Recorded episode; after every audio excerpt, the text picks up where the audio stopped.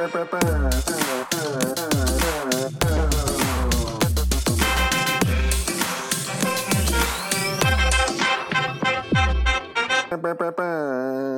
everybody. Welcome to another week of the Soccer Thread podcast. I'm Dan Schrader. I'm in Portland, Oregon. Also in Portland, but appropriately distance, Uh, Ryan Palmer. Yeah, um, little hungover. I had three beers last night, Heyo. and uh, I'm not feeling very good this morning. Um, Congratulations on three beers. That's a yeah, pretty night. pretty bad headache. Um, just really regretting my decision to have that third beer. So, um, but you know we're gonna we're gonna power through. I switched it up a little bit last night. Had a hard kombucha. Ooh, Really enjoyed it. Okay, Cliff. Okay. Some, it's a little lighter. It's got a bit of fizz, and you know, s- sometimes the beer is just a little, uh, little heavier than you're looking for. Yeah, and you get your Suggested. And you get your guts working on that too. So good for you. Get your gut health in check. That's right. That's right. Um, Colin Smith, how do you feel about kombucha? You know, I've never really been uh, into all those drinks that Cliff drinks. The kombucha. Uh, what's the other one? There's another one, the weird one that Cliff drinks, I guess. But uh, yeah, you know, I'm not against them, but I'm just they're not for me. It's kind of like Mike and exercise. You know, I think he's against exercise though. He's, it's not that it's just not for him. I'm against actually exercise for me. If other people want to exercise, I mean, you can do that if you want to. I don't know why you'd want to do it. And I actually have a similar thought about kombucha. yeah, that's what I'm If saying. you want to drink kombucha, kombucha, kombucha, If you wanna drink- kombucha, kombucha. yeah, if you want to drink whatever that off. stuff's called, you do it. But you just keep it keep it away from me. Keep away Keep it from you. away from me. I don't want to see it. You're definitely kombu- kombucha phobic. Yeah. Look, as Do it long, in your as, own long as, time. Don't long do it as at I don't company know that you're hours. drinking kombucha, it doesn't affect me. Don't ask, don't tell. Once I know, though, it's bad. My drink, my choice. You know. Mike Mike hates probiotics. Big big I'm Uh, I'm antibiotic. Yeah. I've always been antibiotic. Colin's and Swampscott. I mean, that's it. That's all I got. Is I've been That's just hating on kombucha all week. Yep. Yep. Uh, Mike is in Minneapolis. I don't even know why you're bothering to kick it over to me. I've I've run out of content. Just sit- That's it. Ba ba ba da ba ba. That's yeah. it. Not, I'm, I mean, I'm not on the uh, not hungover, so that's good. But otherwise, I've already Content. done my kombucha rant. Yeah. The already done content stops anti- at antibiotic. We've reached it. Yep.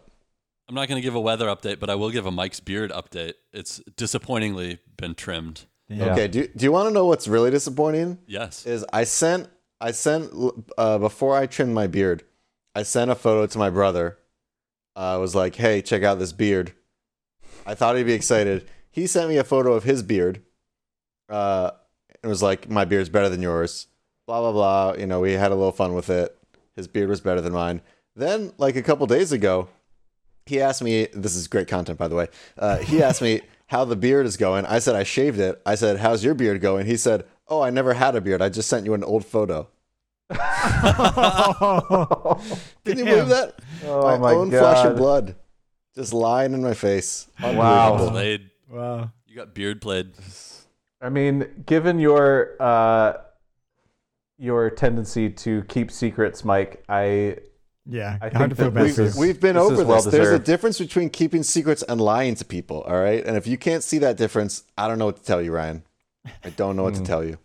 Mm. Tell it to the cops, Mike. Tell it to the cops. As as I learned, as I learned in my uh, my seventh grade Spanish class, we read a story called "Pecado de omisión," which means sin of omission. There's a difference between a sin of omission and a sin of commission, Ryan. And if you don't know that, you need to go back to seventh grade and take some more Spanish class. Spanish class. Spanish class. uh, man, Mike, we got some emails this week. Can you take us? I will take I will take you, Dan. Uh, I will take all of you. Uh, the first email is from Christopher Tyler. Let's go, everybody. Let's go. Everybody hop in the van. Uh, he says he has a couple questions for us about stadiums.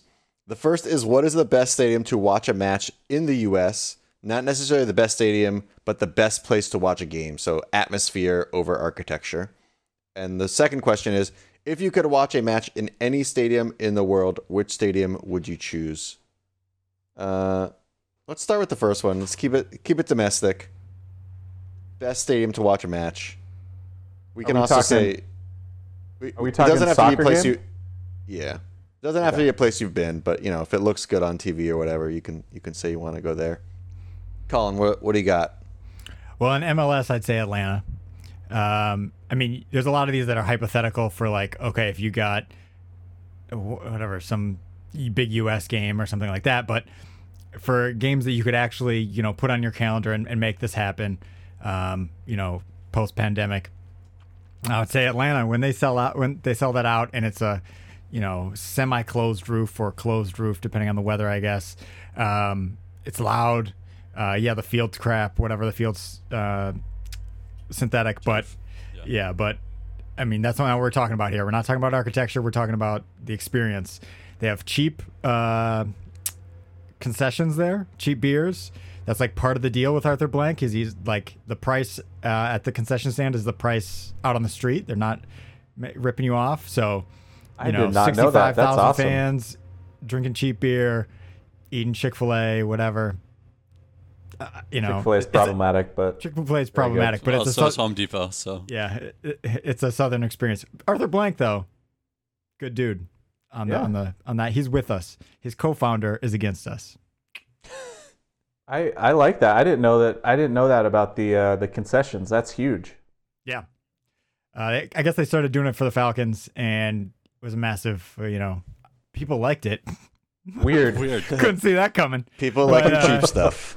But yeah, it was apparently that uh, they decided it was basically like uh, it had gotten to the point where just by selling normal prices, they got their like um, how much the fans are like. Uh, there's some kind of score where they ask people questions in a survey. And it's like how committed are you to the team, or how much you feel part of the team, and like just chopping the concessions prices a little bit only cost them a little money to get that much more fan engagement or caring about the team, feeling like they're part of the team Yeah. um, which obviously in the end means they buy more jerseys and shit that cost more or whatever. But Yep. Amazing that when the fans feel like they're not being ripped off, they feel as if they're more part of the club. yeah, exactly. Yep. So And, and our bar is so low, just like treat us like human beings, and we love it. exactly, yeah. And it, it's actually it turns out it's all about. Uh, I read this long article about this. I don't know why why I got so into this, but it's all about uh, the fact that most places just um, there's like a third party that comes in and runs all the concession stands, and they do everything and they they set the prices and they can't control this. The team can't control it.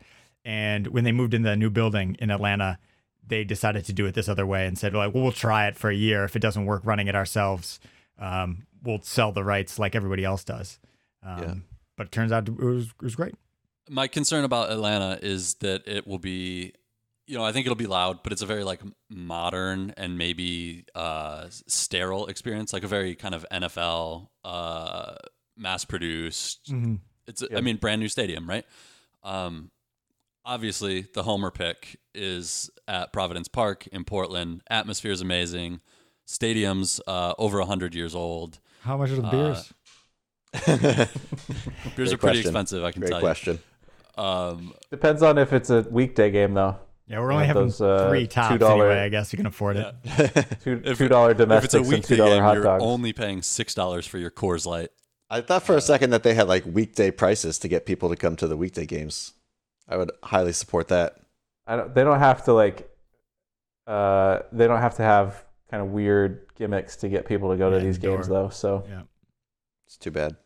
Um, it's a, a bit of a lame pick, but I, you know, there's a reason that all of the MLS advertising has pictures of Providence Park in it, Yeah. et cetera, et cetera. If you're looking for atmosphere, and I, I do actually, I think architecture is also part of the atmosphere, right? Like it's cool to go to. I mean, we're not talking about like the old White Hart Lane yet, or you know, whatever, but like those kind of experiences, or like Craven Cottage. Um, that's that is part of the atmosphere. It's Yeah. not just it's not just like, the fans. Yeah. Yeah. I I mean I I agree with the fact that the Providence Park is a homer pick, but I think that that would be a a normal like MLS fan kind of must experience uh, a game at Providence Park kind of thing. Um, I mean, Like I a know re- that like a really basic pick, kind of, just like a basic bitch pick. I mean, what These like guys the- can't see no past one's- the fucking No one's picking. No one's picking. Uh, I want to go to Bridgeview and see a game at Toyota Park, which doesn't exist anymore, or like Soldier Field. I mean, I think that Soldier you could. Field, though, I Pretty- like. pretty rad, yeah. Yeah. Yeah. Soldier Field's a fun one, but it, if it's if it's packed, right? Like the the pick that Colin made is a good pick because you know Atlanta packs that stadium, so there's like seventy thousand fans, uh, you know, and it feels almost like a like a um, South American or uh, La Liga game where uh, they have you know those 70,000, 100,000 fan stadiums that are just absolutely packed, right? Like in the Premier League, those stadiums are smaller, um, Sometimes. and that sometimes, right? But like nothing like the size of like Camp the Camp Nou or whatever. Um, so you know, Providence Park is a great pick. Seattle also, uh, I think, would be similar to like in Atlanta because they play in a football stadium, so there's more fans. Um, but I, the the Atlanta pick threw me. I really I love this pick. I would love to go Mike, to an can- Atlanta all right, game. so I'm going to twist this question a little bit for Mike since we've kind of been over it for MLS. Mike, if this question is, it doesn't say MLS in the question anywhere. It just says where what is the best stadium to watch a match in the U.S. So, if the that match we're talking about is a U.S. men's national team match, probably against Mexico, but could be yeah, let's say Mexico. It's gonna sell out, pretty much USA Mexico. You get to place the match at any any stadium in the U.S. and get to go and have whatever seat you want in the house. Uh, where are you picking? Okay, I will I will get to that, but I just can't believe no one has mentioned Cashman Field in Las Vegas. We all went there. Incredible atmosphere. They have the guy. They have like the MC on the mic throughout Yeah. the match, Yeah, announcing throw-ins. I mean, the most just- dangerous throw-in in the game. Yep, yep. that was a great place to watch a match. That was a great place to watch a match. Um, I, you know, I, I am uh, lucky enough to have an incredible wife who bought me tickets to go to a USA Mexico match uh, in the Rose Bowl, and it was fantastic. Uh, you know, it was probably ninety percent uh, Mexican supporters, ten percent U.S. supporters, maybe a little bit more either way, but you know, heavily, heavily Mexican crowd. Um, but it was great. I mean, the USA lost, which sucked, uh, but it was one of the best, if not the best, you know, soccer game experiences I've ever had. So, be hard to if it's just like a a friendly or a game that like the US doesn't have to win. I might just go back to the Rose Bowl, just have a little nostalgia in it. If it's a game that the US does Yeah, have to win, so then I mean, then you know we- you're probably looking at a smaller stadium uh, it- you know, before 2017 or whatever, I think we all probably would have just said Columbus because the USA had won a bunch of games there against Mexico in a row. Uh, that streak ended, so I think we can kind of like open up, you know, open up to uh to any location. I, I'll just toss out like a couple places that I think would be good candidates. Uh, one, Minnesota, right here, beautiful stadium. Uh, we hosted a U.S. game. I guess it was just last summer. Uh, sold out, even though we were playing. I can't remember, like Antigua or you know some some really small country. Uh, so that'd be a great location. Cold weather climate, so that would seem to favor the U.S. Um, I'd throw Portland in there as well, like another small stadium that has like a strong, you know, strong tradition in Portland um, of just supporting soccer. I don't know if they've hosted many U- U.S. games there, and they've got like the bad the bad field to worry about. So that's kind of a, a negative. Um, I don't know. Those are the first two that that come to mind. Other than Columbus, we could always just run it back and hope for different results. I asked this question because I wanted to answer it. The correct answer is Lambeau Field. Beautiful grass. It's gonna sell out. It's gonna be. It's there's not a lot of diversity up in northern Wisconsin. You know, you're gonna get as many U.S. fans as you can in there. That'd be a great place. I'm I'm worried. I'm worried about the the kind of people who might be going to that game. there will be Versus a lot of that kind of people at that game. I'll concede Yeah. that. Yeah.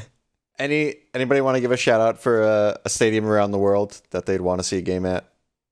I I mean, yeah, there are definitely matches that I'd love to go to. You know, the uh, like Rangers versus Celtic, but I'm not particularly drawn to the Ibrox or uh, whatever the Celtic other one Park. is. Celtic Park. Um, but like purely for stadiums, I think like even if it was preseason match half full, like if I just want to go and kind of experience the stadium, um, Azteca, Bombonera, um, I think the Camp Nou, even if it's half empty, I would still just go and like soak it Mhm. up. Yep. Um, Bernabeu. Craven Cottage, I think, falls on that list for me. I don't That's know what if I that's was like really thinking. a, a top stadium in the world, but it holds a special place for Americans. I think. yeah, Uh, And it's cool cool, to see. architecture. that's yeah. cool. yeah, exactly, historical. Um, but a lot of stadiums are, you know, like the White Hart Lane, um, uh, West Ham's old stadium, uh, The Olympic Stadium. Oh, uh, Berlin, the Berlin ground. Berlin. Yeah, the yeah, Boleyn yeah. Ground. Yeah. Um, you know, a lot of the places that I'd love to just just go and like soak up an afternoon, they're starting to f- go away because they're not modern. You know? Yes, yes. I was, I was just gonna say, I my Mike was talking about his lovely wife. My lovely wife for my birthday one year took me, said, "I'll go to England with you and do whatever you want for a long weekend." And we went to three games. In, yeah, it was weird. Um, we went to three games in three days, and we went to. Chinchilla. And Colin chose to go Chinchilla. to three soccer games. Yeah, that's what I chose. Hey, this kind of guy I am, I guess. Um, uh, we went to three games in three days, all at stadiums that are old, that were built before 1900. So the old White Hart Lane doesn't exist anymore. Good- Goodison Park won't exist in five years or ten years or something like that. And um, Hillsborough, where Sheffield Wednesday play, and that's Yeah. exactly it's- everyone was like, "Yeah, it'd be nice to see a soccer game here, but it's all about the atmosphere and the architecture and and how cool is this old place and and how different is this from the American experience."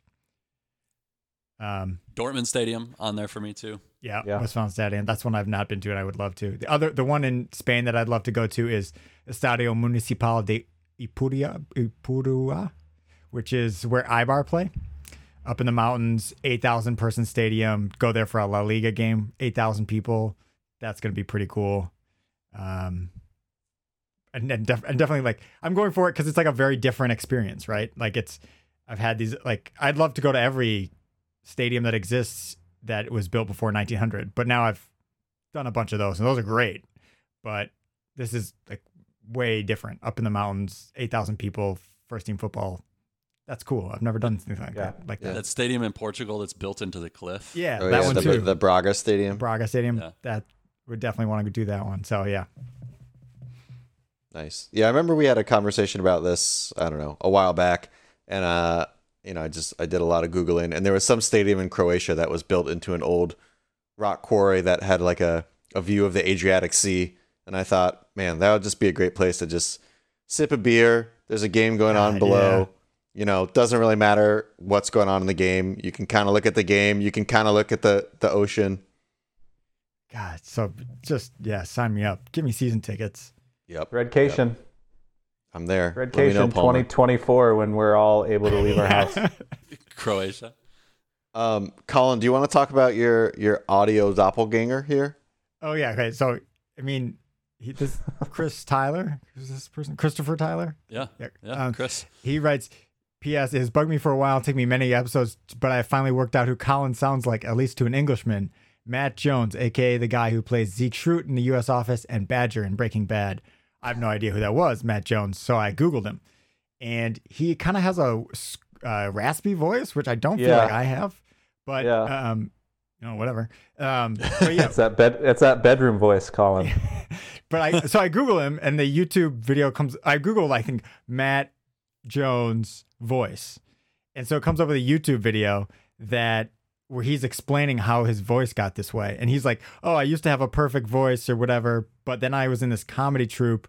Where we were doing live shows, and I had we would be playing in front of a bunch of drunk people, and I had to yell at them every night, and I would like, yell for two hours, and then my voice just like got this way by the end. And i've been to like uh whatever speech therapists or like ear nose and throat people and they can't fix me and i thought oh, this is kind of funny that this guy uh his his voice is this way from yelling um personally i i that is where i relate to this guy Kevin great friend of the pod uh, will tell you that my father is the dad who uh, is on the sideline of every soccer game and will be the one person you can hear all game. Like, not a soccer guy, but just like shouting stuff at you, you know, Yep. whatever. Hustle, energize. Yeah, exactly. Exactly. Energize. That's just the uh, get back or whatever, you know. That's my dad. And then I'm a yeller for sure. Um, a certain ex girlfriend of mine who you are all familiar with uh, made that one of the reasons, you know, when she made clear that we were we were finished, she said that this is another thing you could work on. You could be, yell less. It's not a good We did thing a lot of Can we get, We can we did a get lot that of full list yelling. at some point? Yeah, we so did we we did a lot of yelling in our house. Yeah, I- That's true. I'm, uh, I'm very pro yelling. I was like, look, Yeah. that's just me. I'm not going to change that. That, that one- Jovial yelling. keep it moving. So, uh, keep it moving.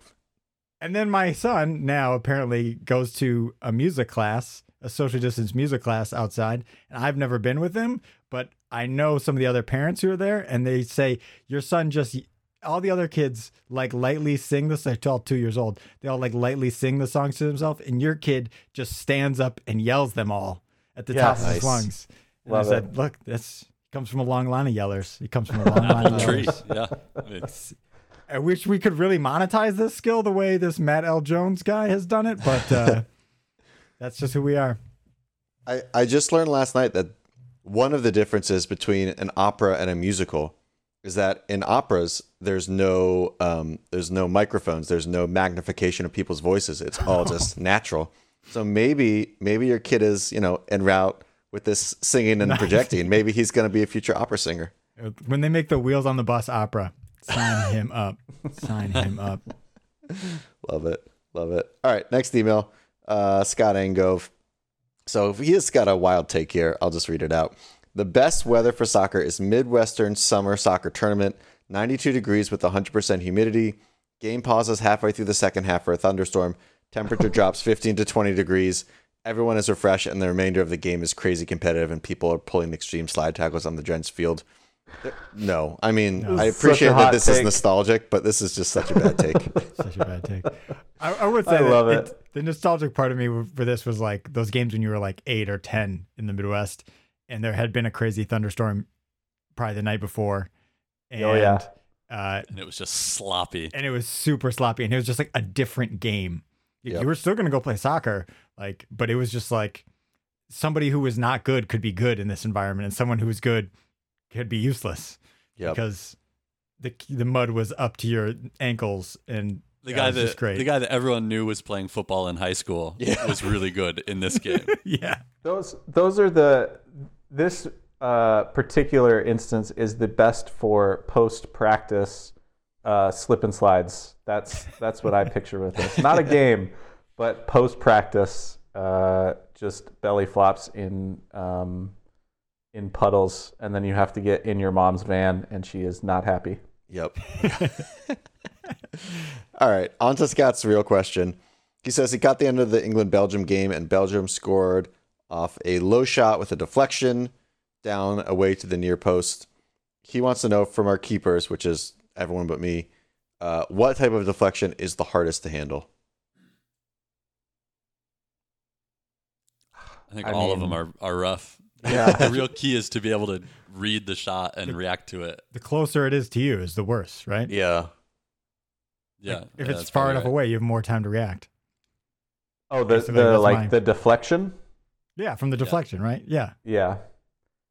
Yeah, I'd agree with that. I mean, I think that the deflection that where the uh, it completely changes direction, right? So like if you've committed to a save to the left and you're Yeah, like that. moving to your left and it deflects and you're just uh, you just sit all down the now. way. Yeah, and it's just like there's there's no way. You've Yeah. committed uh, those are obviously the hardest ones to stop because they're rarely stopped because you're Right, I'm gonna give you a committed. You're counterpoint. counterpoint to the one of the worst moments in my goalkeeping career. Uh, we're playing in a t- tournament. It's a meaningless tournament in high school. Uh, our keeper gets a yellow card, uh, which in our I don't know if this is still the case, but in our high school league or this tournament meant you had to go off the field. You had to be subbed off and come back on. So Mm. I I think I'm a sophomore and I just ride the bench and I'm like, oh shit, I gotta put my gloves on. I gotta get out there. Uh, there's a I'm out there for 30 seconds and there's a free kick 35 yards away from goal. Uh, they loop it in, and it's a ball that I'm gonna. I'm short. I'm probably five foot two. I'm gonna have to jump to catch this ball, and I go to jump, and my dear friend Spencer Dixon is playing sweeper, and the ball just grazes off the top of his head. He goes to head it, and it just just goes off the top of his head a little bit and loops up a little bit. So now I'm coming down. It just puts me off enough that I'm coming down as the ball's going over my head, and I just flap at it so harmlessly, and it just falls right over me. And it, from everyone else's view, it just looks like a 35 yard ball that I just just couldn't totally jump high misjudged. enough for. Yep. Right. And then I go off the field. That's it. 30 seconds for me, give up the one goal, and that's my day. Good return. That's good. That's, I mean, Rough. the looping Rough. deflection is bad. There's one of these Yeah. in the Orlando City game. Uh, oh, that he makes a almost great save scored. on. Yeah. Yeah, he makes a good save, but like it can just catch you so wrong-footed, and if it's looping, it just is like it's it's almost like a slow roller because it just takes so long. Yeah. and there's just nothing you can do. Yeah. Oh, it's very painful. yeah. Whatever. You, I shouldn't have been five foot two. What can I say? Yeah. Yeah, that's That, that's on you. Yeah. Got no catch zoned. uh, good stuff. Soccer thread at gmail.com. You know, with uh with the holidays coming up, we're gonna be uh we're gonna be needing content because we always need content. Palmer's laughing at me right now because I just started that sentence with no idea where I was going. there are a bunch of games over the holidays. What are you Yeah, talking about? yeah. You know, it's it's hard out here. Podcasting is really tough stuff, guys. uh, soccer thread at gmail.com. We did have soccer this week too, not just emails. Uh, U.S. men's national team played on Monday or Tuesday.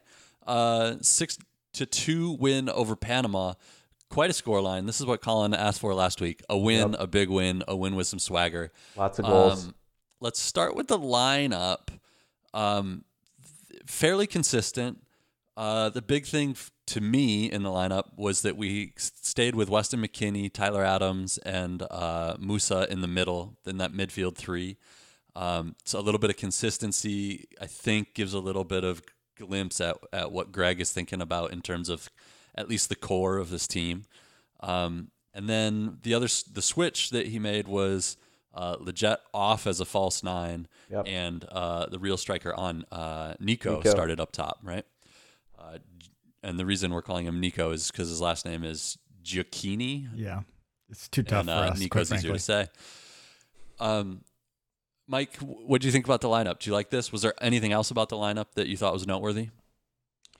Um, did we mention that uh, Reggie Cannon started? Nope. Did Cannon not- started at right back. Dest moved over to left back. Antonee Robinson took a seat on the bench. Uh, but yeah, I mean, I thought it was. I was happy with the lineup. Uh, I like the consistency that Dan mentioned. Um, I don't know. I mean, I just my my general thought on all these games is like this is this is basically a preseason game, right? The the guys haven't got together in a long time. This game doesn't mean anything. There aren't really any meaningful games coming up for a few months. So it's all kind of it's all kind of gravy. You can take with it what you want. Uh, don't get too excited. Don't get too flustered if something bad happens. It's all it's preseason, baby. Doesn't matter. Uh, but Mike, I think that you texted us uh, during this game that uh, Matt Miazga is dead to you. So, uh, can you? That's hard to um, it's hard to wrap my head around your current uh, lukewarm take with In the hot warm take of Miazga's dead. this. Let's align on Yeah. this. I mean, Matt Miazga is dead to me, but he could very well come alive in the next couple months. Zombie Easter's Matt coming. Miazga. That's all. That's like his new name. I, I don't necessarily want to see him start the next game, but I don't know if he becomes a world beater for Anderlecht in the next few months and is still our best option. Then I guess so be it. I I don't know. I didn't think he was very good. He was definitely at fault for one goal, maybe two goals here. Uh, but uh, you know, at the same time, preseason, everybody, you know, he's he's partnered with you know a second center back. Uh, so there's not consistency in the center backs. There's not consistency in the back line. So, you know, take everything with a grain of salt. But yeah, he's dead to me. grain Okay. of salt, but um, the six-two score I think was a little bit flattering uh, in that uh, Panama was actually up one goal nil early on. Uh, as Mike mentioned, a, a poor uh, defensive showing from Miazga. And then in the second half, in the 80th minute, we, we then went up three to one. Yeah. Uh, they got to go back. I mean, in Yeah. the 80th minute, this still looked like maybe it was a game, at least on the score sheet. Panama didn't actually look like they were still playing, but somehow, like score wise, Yeah. they were still in it. So I don't know, Palmer. Do you are you as happy with the six two as the actual score line would suggest, or is there other, you know, I I don't know. I so I think I'm happy with I'm happy with a few things. Like the consistency of the alignment is great, um, which we already talked about. Um, the fact that uh, you know we went down 1-0 early, um, and there was like a four minute stretch where we scored all three of our goals, and it was like flip a switch, uh, which I think is good in terms of confidence, right? Like you don't want to be a slow starting team, but uh, the ability that this team has to just kind of be like, okay, uh, we need to kind of flip the switch and and and start scoring goals uh, is exciting for me. And then also like at halftime there were a lot of changes made, so it was three one at half. Um, there were a lot of changes made. A lot of changes happened throughout the second half.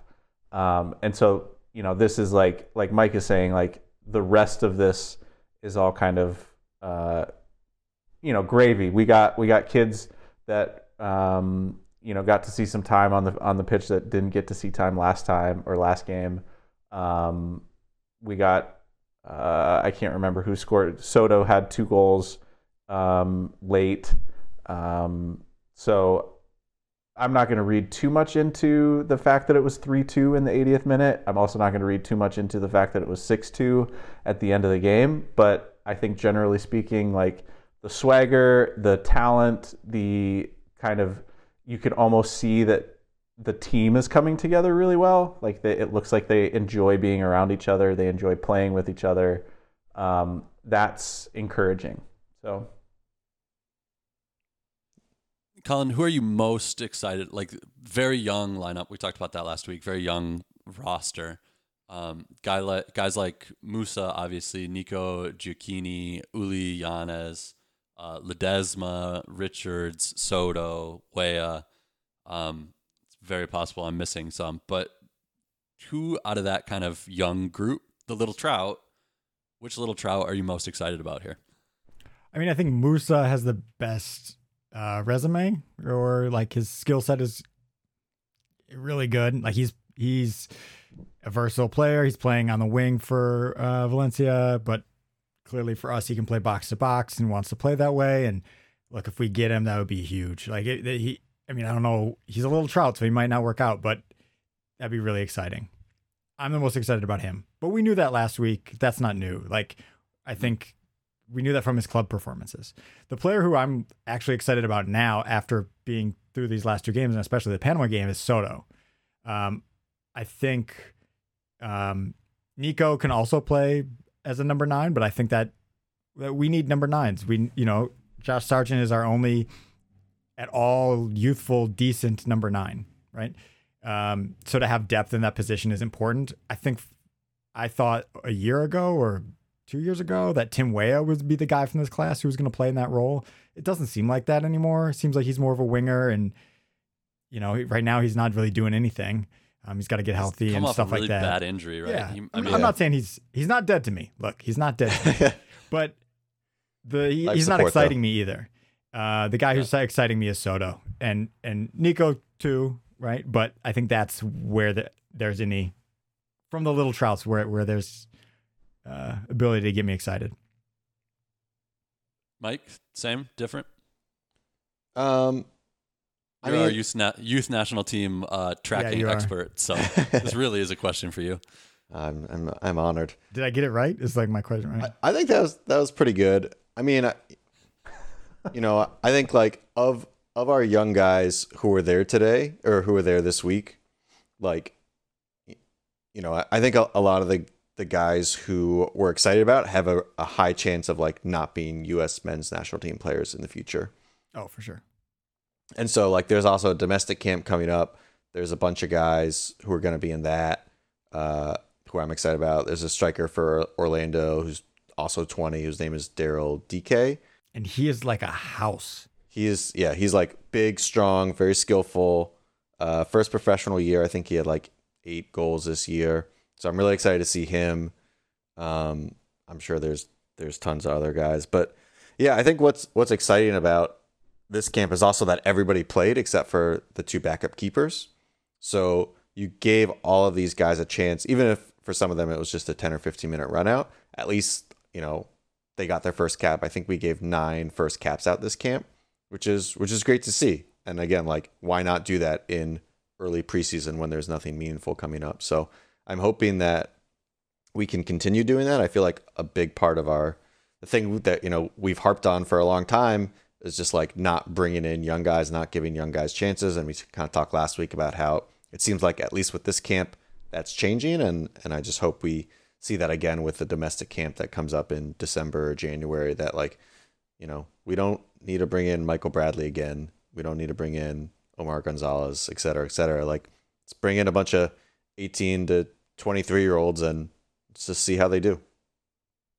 Um, Palmer, the flip side is there a bunch of young guys. Uh, is there anyone that kind of disappointed for you? Um, not that any 18 to 20 year old shouldn't get another look, but like you could just let them go play pro for a few years and call them, you know, who, if anyone, should we say, you know what, uh, go work on it. We'll be in touch. Um, I don't. It, I mean, I didn't watch the game close enough, really. I mean, I thought that, uh, you know, Gio Reyna had, um, he had like uh, their first goal. I think uh, that was like a weird free kick. I thought he was okay. Um, I think he still has some room to grow. Um, so I'm I'm not saying like let's count him out like he's done. I'm just saying like he's Yeah. young and he still needs more time at at this level. Um, I gosh, who was the kid that missed kind of that sinner? I think or sitter. He was the I Uh, think it's Conrad, Conrad, right? Yeah. Yeah. So like that's that's got to be. He's young as well, but that's that's got to be a goal that you finish uh, in that Wales game. Um, but I think generally, I the future is bright. Like I, I'm really enjoying these young kids, and I'm really, I think that the the fact that they're kind of molding together, and and you see Weston McKennie k- kind of stepping in and playing more of a of a leadership role, and um, you know, I think it's it's something to be excited for. So I can't Spurs wait are to be top of the league. Palmer's loving the U.S. Shut men's up. national Shut team. up! Shut up! What is Shut the up. weather like inside Palmer's house right now? Is it still raining on him? It's it's drizzling. It's just not pouring like it was a couple weeks ago. Is, is the Rocket tomorrow's going to be able to make it through that drizzle? The thing is, Palmer doesn't have those uh, seasonal affective disorder lights. He is currently one of those seasonal affective disorder lights. it's like you just be around him, you feel like you're in daylight. It's amazing. That's great. Yeah.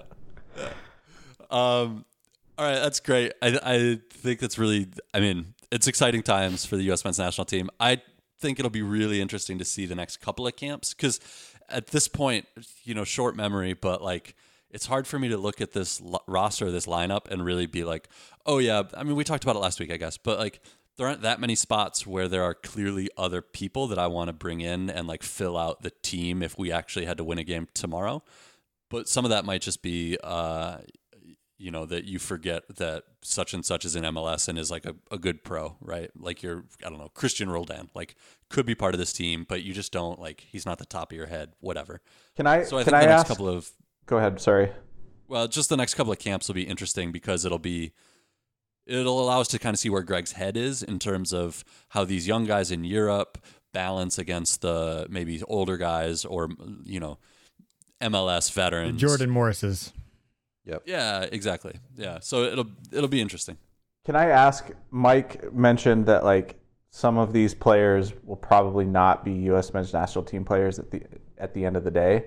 Uh, one, who do you envision Mike not being a U.S. men's national team player? And two, uh, is what is is that like players like Musah, where you think that they're not going to play for our country?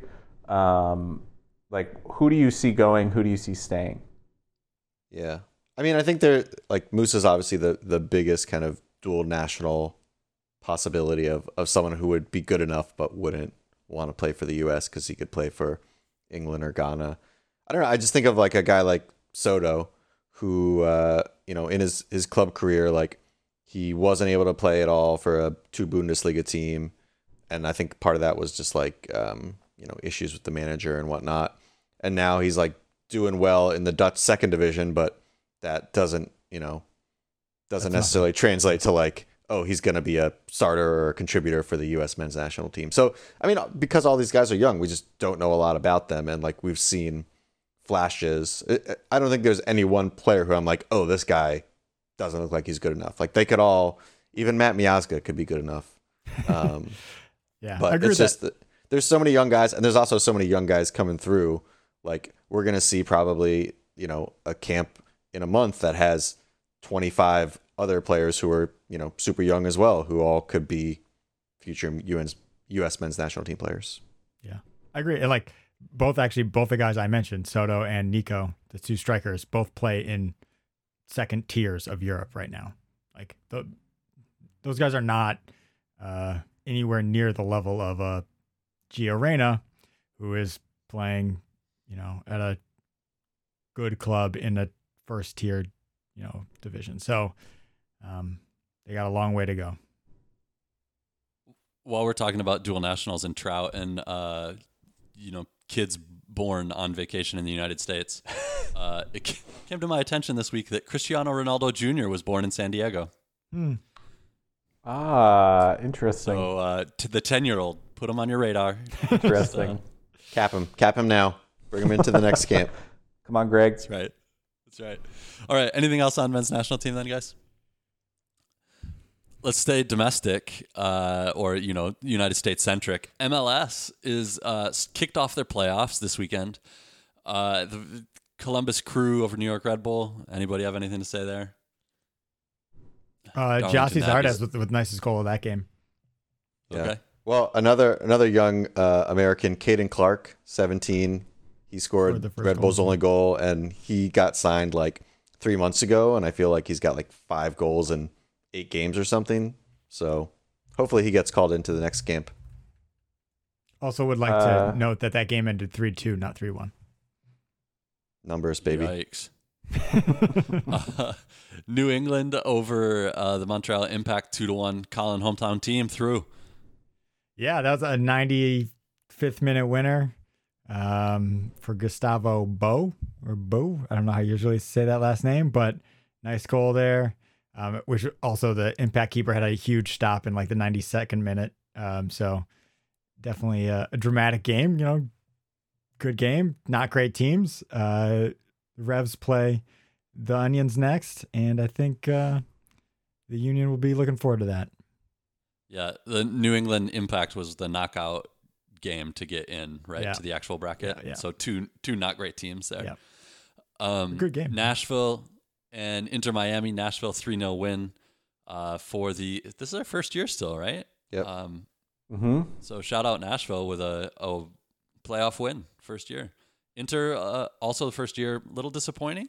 Yeah, I, I would say very disappointing. Yeah, I mean they made like they made some big signings in the summer with uh, Matuidi and uh, Higuaín. I think Higuaín was out for this game due to COVID.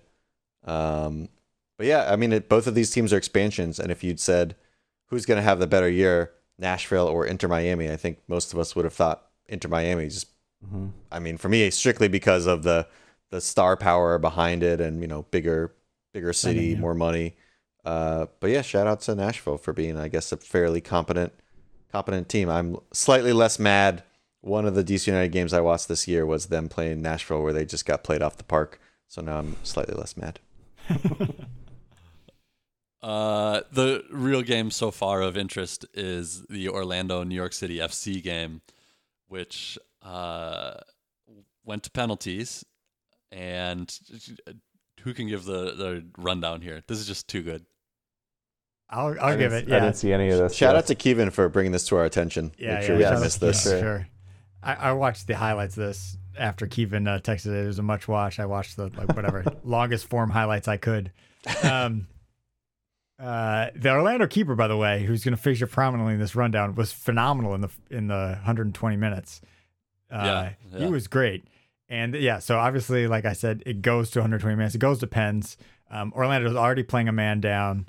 Um, I can't remember how they got someone sent off. I think just a second yellow. The guy kicked out. No. Oh, yeah, the red- guy kicked a- out. Yeah, yeah, yeah. He was kind of like baited into it, very much baited into Yeah. it. Yeah. Yeah, Yeah. the uh, NYC player like sh- clearly shoves him while he's down, uh, and he Yeah. kicks out at him, and it's like, yeah, that's always a that. red. Can't do that. Yep. Um, and so yeah, they go to penalties.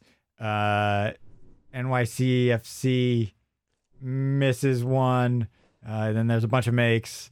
Uh, Orlando misses, and uh, so then they need if they get if they get a save, they Orlando wins. And the guy, the keeper, makes a really nice save, uh, and they all celebrate, and they go back and var it, and his he was just like, I don't know, half an inch off the line. Oh my god. Um, So what's the rule here? Is it so the rule both here feet is have that one foot, one foot? one foot needs to be in contact with the line when the when the uh, kick is taken. Ball struck. Yeah. like ball actually in struck, yeah. contact, not in the same plane but above. So you can't be in the air. Oh, I don't know about that. But I mean, they're always pushing off, right? It's the question is, you're pushing off the ground. Where are you pushing off from, right? right. And you can't take a little hop forward and then push off from in front of the line. And most of these keepers are, are taking one step off the line in the direction that they're going to dive. And then so that back foot that you're pushing off of needs to be on the line. And in this case, his back foot, which is his left foot, is off the line by a half an inch. And to me, it's Because like, he's like pushing off. So his toes, Yep. his Mhm. heel was Exactly on the right. line, but he's pushing right. off. Yep. So yeah. Yep. Yep. And it's to me the stupidest shit in the world. Like I'm sorry. Like that does just doesn't matter. It's not really refereed that way. It's like a lane violation in basketball and a free big free throw at the end of the game or something like that. Like get the fuck out of here. You don't see that called all the time. It's it's never been that way. No one has ever complained about this and said this is a problem with our game. We need to get these keepers on the line. Like it, it, it the advantage is all to the kick taker. What the fuck? And to, So to have them go back on this on the last on the you know on the last one where they save it is is ridiculous to me. I'm sure you the team is already like swamped the goalkeeper. Yeah. Apparently the coach is already down the tunnel yeah, he ran, he ran down the tunnel. It's Right, how somebody has to go get him and be like, "Hey, they varred that. That's you got to come back." And out." apparently, the law of the game is that you get a yellow card for this if they That if is they make the call, which is why Yeah, no one ever yeah. makes the call. I'm sure because that's a ridic- That's also ridiculous, right? also a ridiculous reason to give this particularly. Yeah. so he gives a, a yellow, and this keeper's I think already got a yellow for time wasting. But either way, it's his second, and so he's gone. And so he not only so they obviously have to retake the kick, and you can't you can only sub that keeper with a player who's still eligible, which means a player who was on the field uh, when at the 120th minute. So it has to be a field player, obviously, right? And Yeah. this dude comes in. I think his name's Schlegel or something like that. And he is just like just the mwah, like the Frankie Hejduk of this team. He's like so much energy.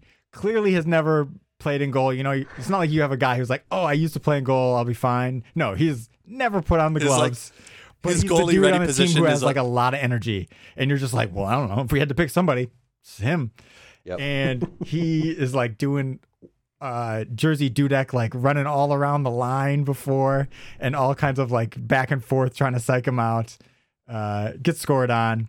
And so but all that's kind of like silly or whatever because the next taker is Nani and he's the one he made a penalty in the game. He's their best player. All he has to do is score and this is all just a funny thing that happened.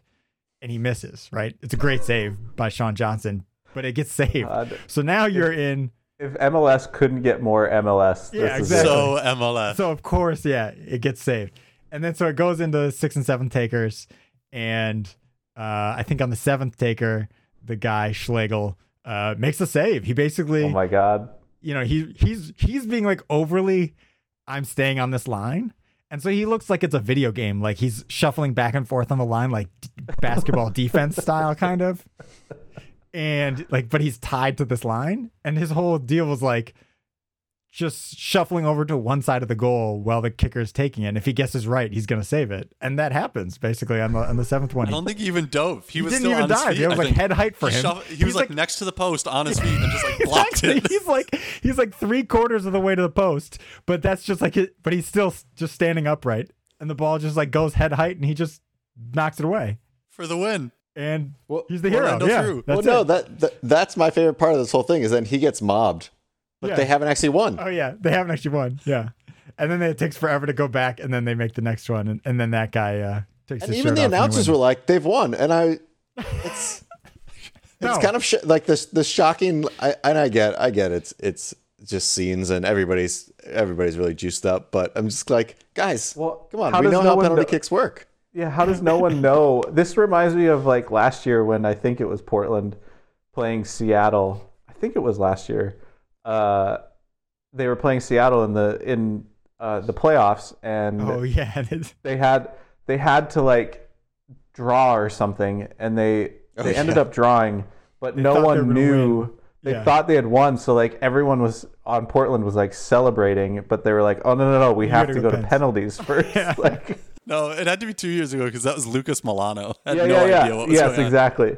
So Yeah. it's, but it's like, how do you not know what you have to do to win the game? Like, how are you doing all these and like the Game ups and downs of like the absolutely terrible. celebration? Yeah. Oh my god, yeah. it's so Yeah, funny. This is downs of this this is has to go. This has to go down as one of the most MLS things. That's at like just instant classic in terms of ridiculousness. Yeah, mean, the just, only like, way- amount of times that they celebrated to win the game, and like Yep. two red cards, a field player in goal, like it had everything. The coach down the tunnel. Yeah, it's it so good. Yep. So good, so good. The only way that this could get more MLS is if there's some sort of like GAM or TAM that is uh, tied into this. Yeah. I mean, the DP wasn't playing, right? That's part of it. Uh, ex- oh, sorry, I'm thinking of Inter Miami. I don't know if the DPS were playing in this game. Uh, Nani amazing, scored. amazing. That's MLS this week. Uh, this today we've got more. Uh, Portland Timbers, obviously your MLS Cup favorites, uh, play this evening. Obviously. We shall see. Um, quick look at the Premier League. Uh, Spurs with a 2 0 win over Manchester City. Uh, top of the league. They're top of the league. They're top of the league. Uh, Palmer, I don't want to talk about it. just seeing you on the Zoom call, I'm, my Yeah, seasonal depression You're is glowing. gone. You're It's glowing. amazing. Listen, I they I, City dominated possession. Uh, I think I saw some stat that was like uh, the last three times that City have played Spurs, it's like sixty to seven in shots in favor of Man City, but uh, five to two in goals. in Tactics. favor Don't you know of, about tactics? I, listen, I'm listen. I thought that they they defended really really well. This was like a classic Mourinho game. Um, it should have ended 1-0 for it to be even more Mourinho, but they defended really really well, and their counter looks in, absolutely incredible. Like Spurs on the counterattack is amazing right now. Harry Kane dropping deep is everything. Harry, Harry Kane is working his ass off. It's insane how how important he is to that team. Gareth Bale didn't even have to play yesterday. Uh, you know, Son scoring goals early. Um, that first that goal was a great so goal. nice. s- great goal. Uh, you know, Lo Celso coming on and then immediately scoring a goal. Um, in the same minute. In- Jose yeah, Mourinho. Joe, he's genius. Absolute mastermind. assisted by Harry Kane. Harry Kane has like a ton of assists this year. Um, I yeah, I it's I just mean, that's my point. is fun to Harry watch Kane- right now. Harry Kane's assists are all the same. They are all uh, draw, come deep, draw the center backs with me, play someone fast behind. Usually it's Mhm. Son, but in this case, he turned and Son was still marked and Lo Celso was unmarked, so he made the Mhm. correct pass. But like, it's formulaic, but very hard to stop. Yeah, is very I mean, good at it. They're they're they're playing very very well right now. Uh, I was pretty sure that they were going to give up a goal and make sure make this a two-two draw, but apparently we've gotten that out, out of our system with these late goals. Um, it's uh, yeah, they're playing well. They're a good They're team. playing well. They are a good team. I cannot wait. I cannot wait for Jose to be at Spurs for the next 10 years and just start racking up the titles.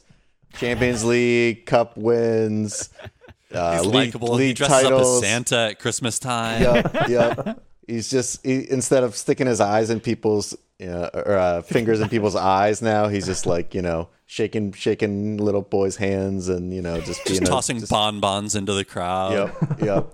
God, I, it's just the rebirth. I love it. Oh, it's amazing. Uh, Everton with a win over mighty Fulham this morning. Oh, this is a classic Everton performance right here. At least from my perspective. I couldn't watch the game today. Uh, family commitments. I wake up. It's seven and ten. I look. We've already scored. We're up one 0 Great. All right. This is gonna be great. By the time I've put my pants on, we're back to one one. I'm like, okay, yeah, this is the Everton that I know. I look again. It's three one. I'm like, okay, it's Fulham. We can win this immediately. Three two. Oh Jesus Christ! Like. we we're gonna give this away, and then we hang on It's because Fulham is really just shit. Like the penalty, they missed a penalty, uh, where, I mean, they put one 40 yards over the goal. Um, so like that's how we survived this. Look, we survived because this was Fulham, but it's not going great at Everton right now. One of the things that my high school soccer coach often said, and this guy was a real piece of work. Uh, but the one thing that I've I've taken from him that I like is when somebody hits a shot over, especially if it's way over, you just say "good height." Yeah, this was a this is a he had a little John Terry fall down moment and uh, put some good height on it. Saved Everton the game. I had a club coach. If you shanked a shot, he'd just say "unlucky." like, no, you suck. That's not unlucky. But I still, I, I think that in my head all the time. Unlucky. Oh, You scrub. yeah. West Ham with a win today into eighth place. Congratulations to George Sebastian Haller with the goal there. Good stuff, George. Holler back. Arsenal go away to Leeds. This is a true uh, mid-table clash. Both these teams fighting to finish top half. Um, Arsenal in 11th, Leeds in 14th. Right in that that that same pack, you know, as uh, Manchester United, Manchester City, kind of that Yeah. lower mid-table Yep. uh, They're always there. A lot of your classic mid-table English clubs. Yep. Yep, yep. Uh, West Ham sitting just above them with Aston Villa, Everton, Southampton. Uh, so The big About clubs, as we the big clubs, if you will. Yeah, this Leeds Arsenal game was actually very entertaining. For a 0 0 yeah. draw, very good. it happens every once in a while. Yeah. Probably more often than not with Leeds, actually. I, yeah, I mean, Leeds hit the hit the uh, framework like three or four times. So Arsenal is very lucky to come out of this without uh, with with one point. But um, it was a good game. Arsenal hasn't haven't scored a goal in like five games or something like that. Oof.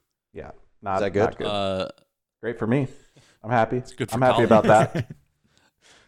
um, Nicholas Pepe with a red card, a headbutt. Um, Mike, if you're upset, is the headbutt the first thing you go for? I never think to headbutt someone. It just seems so antithesis to a way to show your anger is to put your most valuable part of your body and use it as a weapon. I just, I These are don't. professional soccer players that may not be the most valuable part of yeah, I their was gonna. Say, fair, fair, fair. Uh, let me rephrase. A a critical part of their like uh, their human function system or Yeah, whatever. Okay, that's better. Yeah. Uh, I I just don't get it. It I mean, also, I- yeah, It just seems like it would hurt. yeah. Okay, I, it definitely feels like it would hurt. Yes, uh, but these guys are paid not to use their hands, um, and so I guess They're you also could paid say. not to headbutt people. well, I guess you could say. I mean, yeah, but this is there's they're also not very bright, but uh, you could say like pushing someone or hitting someone might be your first uh, response when you're angry. Uh, the headbutt can be kind of done. They do. It's like a cheeky headbutt. This one is definitely a headbutt, but it's a cheeky one. It's like The head It's push, more like a. It's like a. I'm gonna nudge you. I'm gonna kind of like not chest bump you. I'm gonna Right. rather than chest bump you. It's I'm like gonna lead a little face bit with my head. Yeah. Uh, it is so stupid It and, is so and just also so silly. But the way that people react to a headbutt, I think, is the headbutt is dumb, but the reaction to the headbutts are so stupid. Like you are out. Yeah. you are being grazed by someone's forehead, uh, and you go down like like you've been punched by Mike Tyson or something. It is uh, those that whole the whole interactions are always so so stupid. What Yeah, what do you call it? Where um, is it tabletopping? Where you have a friend go behind. Oh yeah. Why don't we see more tabletopping? We used to do that all the time in soccer practices, not in games so much. love But Why is that such a I soccer I would thing love too? to by- see by- that. By the way, I mean, more and more people are like laying down behind the wall during uh, Yeah, so you can't go under. during free kicks, right? So you can't go under it. I think what we need now is just like Uh, tabletop all those guys. amazing. It would be so. Push the wall. yeah, just one guy on the other team just run across the face of the wall. Just boop, boop, boop, boop, boop, boop, boop, That'd be so uh, amazing. Love it. oh, man. More tabletopping, uh, less headbutts. Yeah, I agree. That's your Premier League. Liverpool currently up on Leicester 1 0. Um, we've got a a real throwback to the origins of the Soccer Thread podcast. Special today. request. Yeah, this is that A special, request. special request. request for a Colin's Classroom Corner. Wow. Uh, take us take us to school, Colin. Uh, so for those of you who weren't with us for the first 50 episodes, which is probably like one of you at this point, um, we used to do, I used to do at Colin's Class Corner at the end of the pod where I would either tell you about some kind of uh, player or I think for a while we did teams uh, that you hadn't heard of before. Mike passed in through various sources a special request for me to do one on Kevin Lasagna, um, the wonderfully named uh, striker who plays for Udinese in uh, Italy. So Palmer, you know, you can just get off the pod now because it's going to be all Serie A from here on out. Yeah. Um, I got to say, he's probably a real G, though. he moves in silence. Um, so, yeah. So Kevin Lasagna, you should have heard of him before because he made his first start for Italy against the United States um, in the 20th of November of, I believe, 2018. So, um, yeah, Kevin Lasagna, you, you've probably heard, you may have heard of him if you watch that game. Should you just please continue to say his name as much as Lasagna, possible? It lasagna, cracks me up lasagna. That's why we're doing it. Let's No, be wait, clear. here. Kevin. It's the Kevin that really gets Oh, it's me. the Kev. Yeah. Uh, What? Kev lasagna. What Italian How many are like, Kevins are there in all of Italy? let's go with It's Kevin. Like four. It's like being named Bill Hamburger. I can also uh, confirm that it is pronounced Kevin. It's not something else Italian. It's Kevin. Right, it's Kevin, Kevin. lasagna. Kevin Lasagna. Kevin It's, a lasagna. car- it- it's like Patty Mayonnaise, Kevin lasagna. Well, like, it's a I- I- cartoon Mayonnaise. character. I, I was gonna say I was gonna save this for the end of the corner, but um, I I did a little bit of research about other food named players. Colin, do you Oh. mind? Mike's Mike's Um, classroom corner. Do you want me to let's, save let's, it? let's finish with that. That's going to be good. Because I, I first I want to take you to a little more depth about the lasagna. Lasagna has Get depth. How into the layers? layers. The layers many of We're layers? Kevin gonna get some layers here. So, uh, Kevin is from San Benedetto Po, which is a small town. Um, I think it is southeast of Milan, right? And so, you know, I was looking up at San Benedetto Po. What can you tell me about that? Well, what I can tell you about that is the mayor. The mayor's name is Roberto Lasagna. Oh, So, oh, not the father of Kevin Lasagna. I can't figure out how they're related, but fuck gotta me, be. they're they got to be related. Yeah. Bobby Bobby Lasagna. Lasagna. Bobby Lasagna, definitely somehow related to Kevin. Um, Bobby, by the way, an 85 year old guy uh, who uh, there's not really a lot about his politics online. I could I was trying to dig up whether he's for us, with us, or against us. Um, hard to tell. He is from a uh, his his political party is called Forza Italy, which translates to "Come on Italy." Um, that's that's the bad they, one. Their ideology is liberalism, Europeanism, but they are center right. Yeah, I don't really know much about Italian politics. It seems like they're probably not completely against us, but they're probably. I feel like if you're an completely with us. 85 year old Italian guy, I don't I don't know if I trust you. Mm, we definitely don't trust the lasagna. You know, we don't trust the lasagna, but uh, sometimes you got to have it anyway. So there you go, Roberto Lasagna, San Benedetto Po. Super Kev Lasagna. Uh, may he someday come to a league where we get to see him play week in, week out. Only 28 years old, so can still come to MLS. All right, Mike, give us your best food related players. All right. So first of all, I want to say we're not doing any any bullshit where it's like, oh, uh, you know, this guy, his name kind of sounds like lasagna, so we're gonna call him lasagna. It's like it's only real food names here. All right, Oh, real love it. food names Has only. to be For, you, for, for the uh, people who can't see, Mike, he just gave the Italian uh, all your Come fingers Weston together. McKennie. Yeah, like Weston McKennie does after he All right. misses a chance. So so I've I've rated these players on a combination of their their name and their skill on the field. Okay. Um, so I'm, I'm going from worst to best. So worst, Samuele pizza. I mean, pizza. It's a classic, classic food. Everyone Great loves it. food. Don't know Uh, not a great player. He just mostly puts around in the lower leagues of Italy. Okay. So he's last. Uh, Patrick Berger, but Berger spelled B E R G E R. Mhm. Uh, very good player. Uh, Bundesliga title, UEFA Cup winner. Played for Liverpool. Played for Dortmund, some other clubs. But you know, Spells his not name wrong. Yeah. spelled the name wrong, Yeah. but you pronounce it the right way. So I kind of gave him a pass on my. I don't rule. know. I don't know if I'm accepting this Yeah. because Yeah. burger Well- is not burger. We'll take it cool to out the on committee. Okay, But then we have Cindy Berger spelled the right way. that's what I'm talking Uh, about. Dutch national team player, 57 appearances for the Netherlands. Very strong. Okay. Um, I'm not. I don't speak French, but I believe this person's name is pronounced Benoit, and then the last name is Croissant. Obviously, we all love a Ooh. croissant. I like Yes. this guy. Flakiness. Yes. You can put lots of different fillings in it. Uh, very versatile. Uh, Benoit played in League Two and the such sec- uh, the Dutch second tier, but then uh, finished up his career in Singapore. Won a couple of league titles over there, so he gets he gets bumped up croissant. up the list. And It's just yeah, so what, French, what a name! name. That's What That's a so good. Um, by far the best player on this list, Mia Hamm.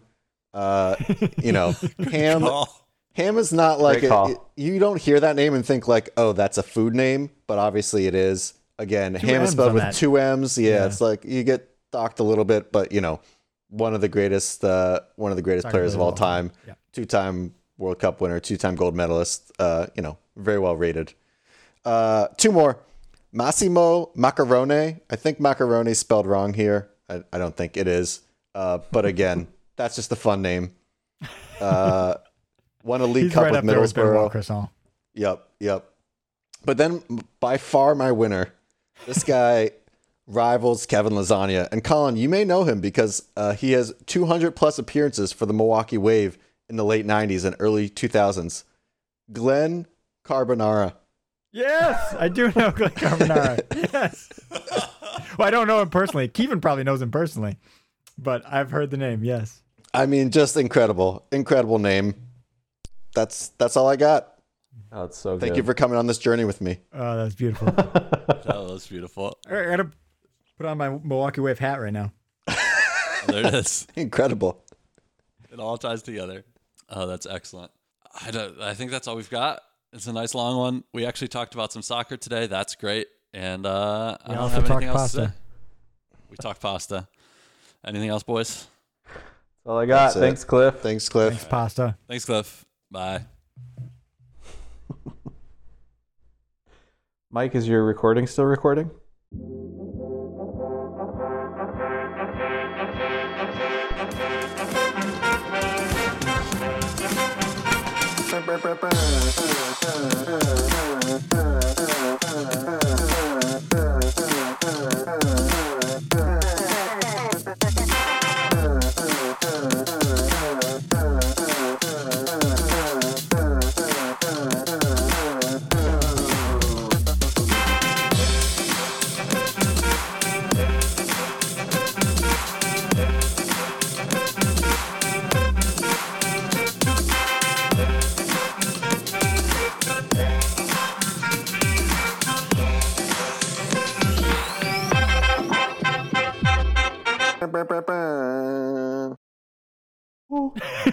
Like waiting to start this pod.